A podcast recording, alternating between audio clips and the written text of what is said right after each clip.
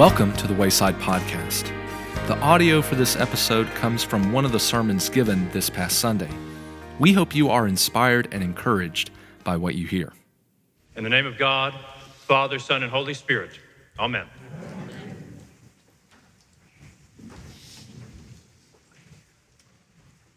Well, first, let me say it's a great honor to be with you on this special day.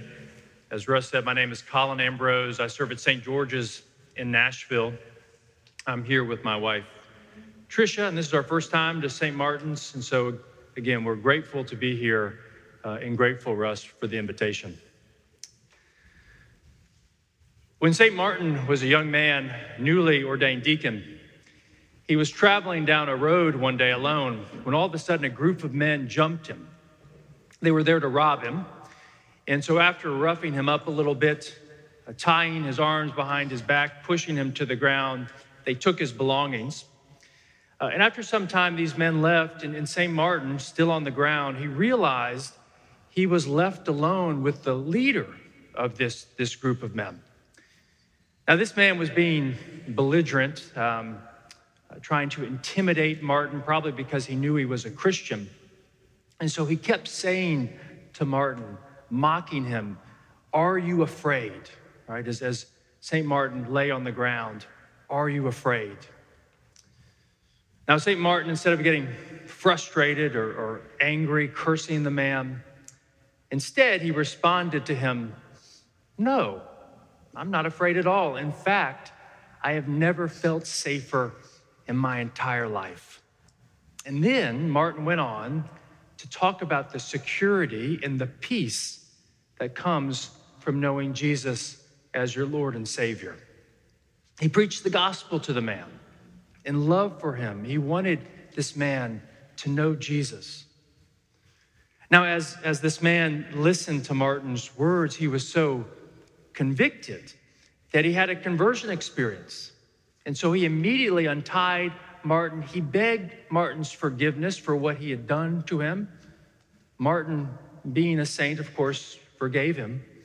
And then this man left to begin his Christian life, forever changed, eternally changed, because of this one encounter with Martin.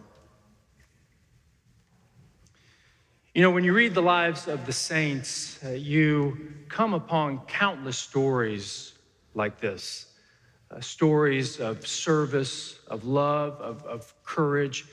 Uh, the great saints of the church, like, like Martin, they live these incredibly faithful lives that deeply impacted the world around them.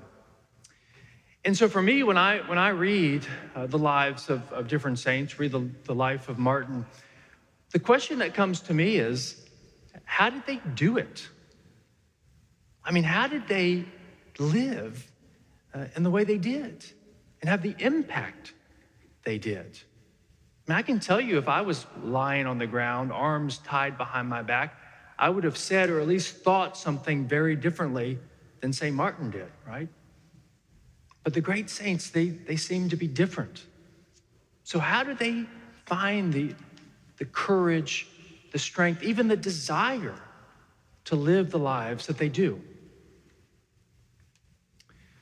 Now, I asked this question this morning because I, I believe that Jesus and our gospel reading gives us the answer.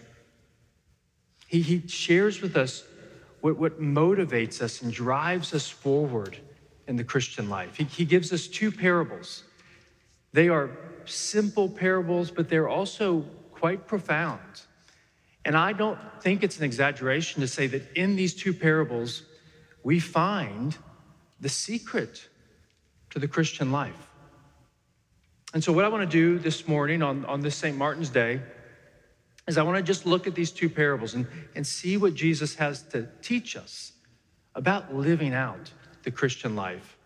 And then, once we do that, I'll, I'll finish up with one more story uh, about Martin. So, here are, the, here are the two parables. We've, of course, heard them, but let me read them to you again, and they're in your bulletin. Jesus says this to us. The kingdom of heaven is like treasure hidden in a field, which someone found and hid. Then, in his joy, he goes and sells all that he has and buys that field. So there's a man, he's walking through a field. We don't know why. He may be on, uh, on his way to an important appointment, but he sees something. He goes, checks it out, and, and he realizes it's, it's treasure. He recognizes the value of what he has found. And so he runs into town joyfully and he sells everything he has to buy that field and have that treasure. Second parable. Again, the kingdom of heaven is like a merchant in search, search of fine pearls. On finding one pearl of great value, and, and the Greek there is actually a little more exuberant. It's a pearl of unsurpassed value. There's no other pearl like this in the world. On finding one pearl of great value, he went and sold all that he had and bought it. So, again, it's about a man finding a treasure. This time it's a pearl. Little different. This man doesn't find it by accident, he's, he's looking for it. But when he comes upon this pearl, he recognizes the value of it. And just like the other man, goes and sells everything he has so that he can buy it. Now, a few things to see about these parables. First thing, Jesus says, begins these parables by saying, the kingdom of heaven is like. That's how they, that's how they begin. The kingdom of heaven is like. We're reading from Matthew's gospel.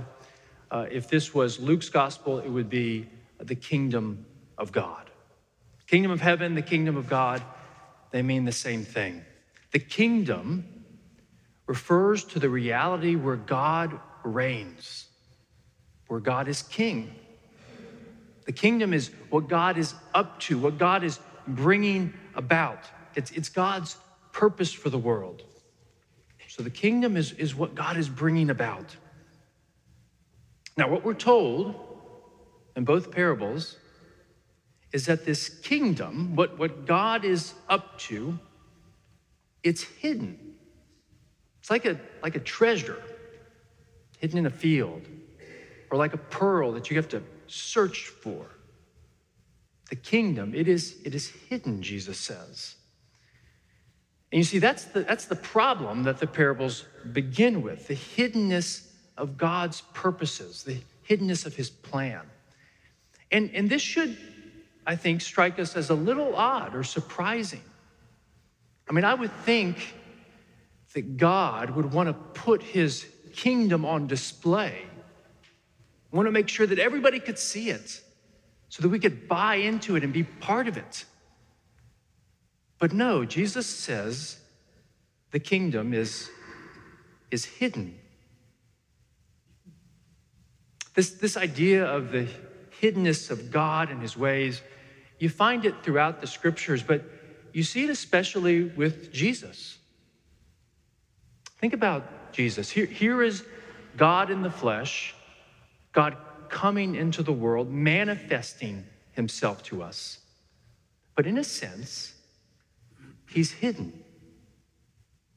At the beginning of the Gospel of John, we're told this God came into the world, and though he made the world, the world did not recognize him.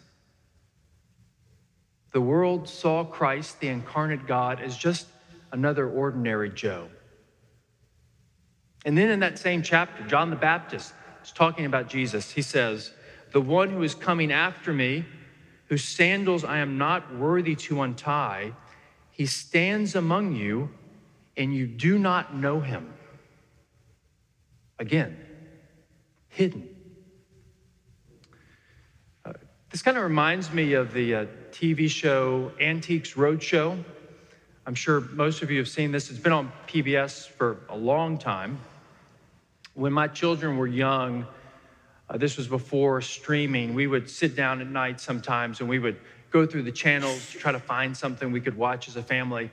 And often we'd end up on this show, Antiques Roadshow, because it's a, it's a safe show to watch with little ones. So you know the premise probably. Experts go to a city and people will bring their belongings, uh, maybe antiques or things handed down to him, them, or maybe they bought something at a flea market. They bring it to the expert to see if this thing has any, any real value. And so, uh, what happens is most of the time people bring their things to the experts, and the experts will say, Well, this is, this is a beautiful piece, uh, clearly has some sentimental value for you, but, but it's really not of, of any value. Um, but occasionally, and this is what makes this show kind of exciting, is someone will show up with a painting. Right? This is a painting that their, their second cousin gave to them 30 years ago. They've had it hanging in a back room for all these years. So they bring it to the expert. Expert looks at it and says, Oh my goodness. Do you, do you know what you have here? This is a priceless work of art. This deserves to be in a museum. And the response of, of the owner is always the same. They're shocked, right? They, they have walked past this painting thousands of times and, and they've missed it.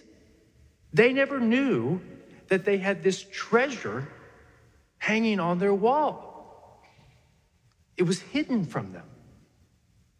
Or someone brings in a piece of pottery, and the expert says, This piece of pottery, it is worth tens of thousands of dollars. And the owner is shocked, right? He's had this in his garage, he's been keeping nails in it, right? He had no idea that this was a treasure, it was hidden from him. Jesus tells us that the, the kingdom of heaven is near. Says that over and over again. Says the realm of God is right here, right now, in the present tense the relationship with God's love that, that sets us free. It's here. And yet, so often, it is hidden from us. A few years ago, I came upon an article in the New York Times uh, called Darwin's God. You can find this online. Um, but in this article, one of the main persons they talk to is a Dr. Atran. Dr. Atran is an, is an anthropologist at Columbia University. And Dr. Atran, he is utterly curious about why religion exists in the world. Why, why are so many people religious? Why do we gather on a regular basis to worship? That's his, his question that, that has been driving him in his career. And what he argues as an anthropologist after studying this, he, he argues it, it's been discovered that religion is hardwired into us, into our brains. In other words, our brains are made to long for the transcendent, right? We seek the divine, that that, that is built into our created nature. It's hardwired. Sounds very similar to what the great reformer John Calvin calls the sense of the divine that we all have, right? God's fingerprint on us that is meant to lead us back to Him. Now, here's the interesting thing Atran and his colleagues, uh, they, don't, they don't see this hardwiring as pointing to God. And that's because they don't believe in God. Instead, uh, they see this as an accidental result of, of something uh, we needed for survival. This is just a, again, an accidental or unintended byproduct of evolution. For them, the fact that people hunger for God, it is, it is just an accident. And you see what is happening here. Atran and, and thinkers like him, they have a vision for the world. And, and God doesn't fit into that vision. They're secularists. And so, because God doesn't fit in their vision, they, they make a judgment. It's not God, it's an accident. And therefore, because of their bias, because of their prejudice, they cannot see the fingerprint of God. It's hidden from them. You see, Jesus begins these parables by saying the kingdom of heaven is hidden. But it's not God who hides it, it's hidden because we don't see it. It's not our priority. We're not looking for it. Our egos get in the way. It gets hidden beneath all our biases. We are the problem. And so Jesus begins, he says, the kingdom of heaven, it's hidden. But of course, the parables go on. And what happens is these two men, they do something special. And that is when they come upon this treasure, they recognize it. They see the treasure and they realize its value, its significance. This thing that they didn't earn or make, it's just given. They just find it. They realize how valuable it is. Now, when this happens, when they recognize its value, two things occur, and they, and they occur almost automatically. First, they're filled with joy. That makes sense. You find a treasure, you're going to be filled with joy.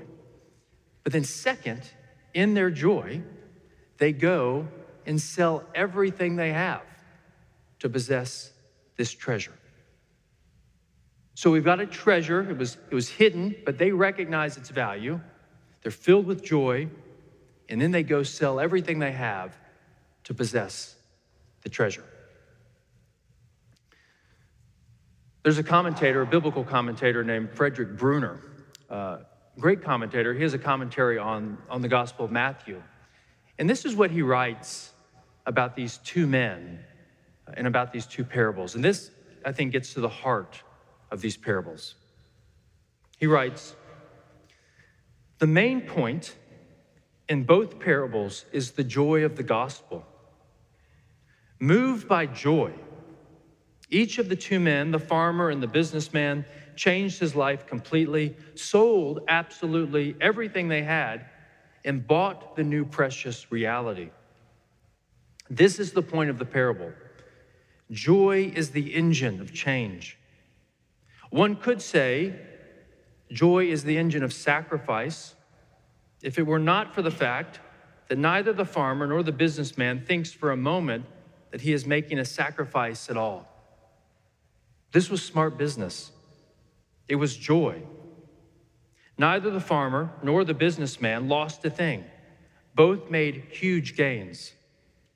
And Bruner ends by writing the basic motive of discipleship is joy joy in discovering the reality of Jesus. It's joy, right? Joy that comes when we recognize the treasure given to us, right? It's that joy that drives us forward, that, that motivates us. When our hearts are, are truly stirred and we see the significance and the value of the kingdom, when, when that happens, we discover the, the courage and the strength and, and the desire to live faithful lives, to live in light of the kingdom.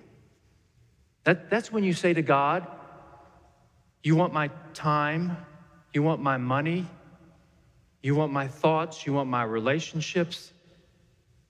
Take it. You can have it. Because what, what seems like a sacrifice is so small when it's put in comparison to what he did for us and what he continues to do, the price he paid, that he conquered death, that he forgives us of our sins, that he gives us his presence and the Spirit, that we've been liberated and freed, that he gives us a new name, right, and changes us from the inside out that He promises eternity with Him forever. It's, it's joy. Joy in all these things that empower us to live our Christian lives. It, empowers us to give God the lavish outpouring of our life to Him. At the very end of his life, when St. Martin was serving as a, as a bishop, he was called to a monastic community. He was called there because the brothers were struggling. And so he goes, and when he gets there, what he discovers is he discovers the brothers are, are grumbling, they're bickering, there's infighting between them. And so he gathers them together and he rebukes them. And he says to them, If the shepherds are divided, who will gather the sheep? When the brothers hear this, they fall to their knees they say, We are so sorry. We will do better. And, and they beg Martin's forgiveness for the way they've been behaving. And, and Martin, once again, he, he forgives them. And after he hears their confession and absolves them, he leaves them with these words. He says, I am now over 80 years old, and my ears hear the music of heaven. And so, my sons, gladden my last days with your good deeds.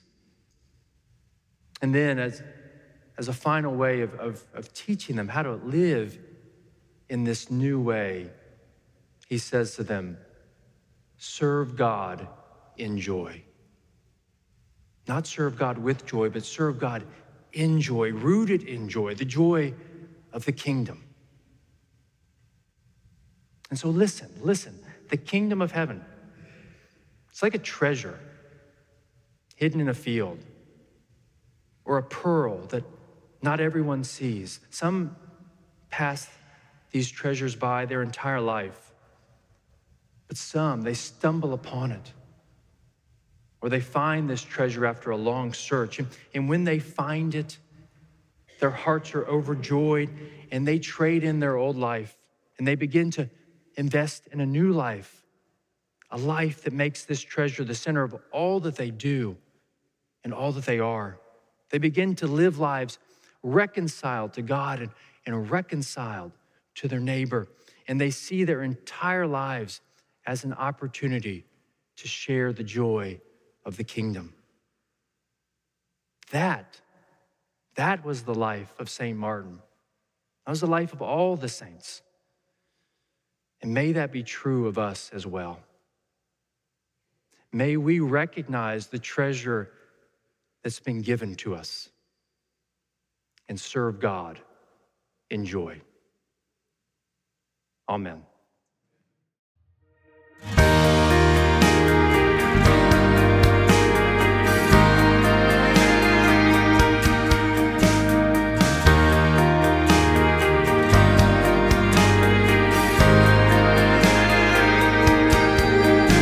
Thanks for listening. The Wayside Podcast is a ministry of St. Martin's Episcopal Church in Houston, Texas. It was created by Ryan Presley and the Reverend Wesley Arning.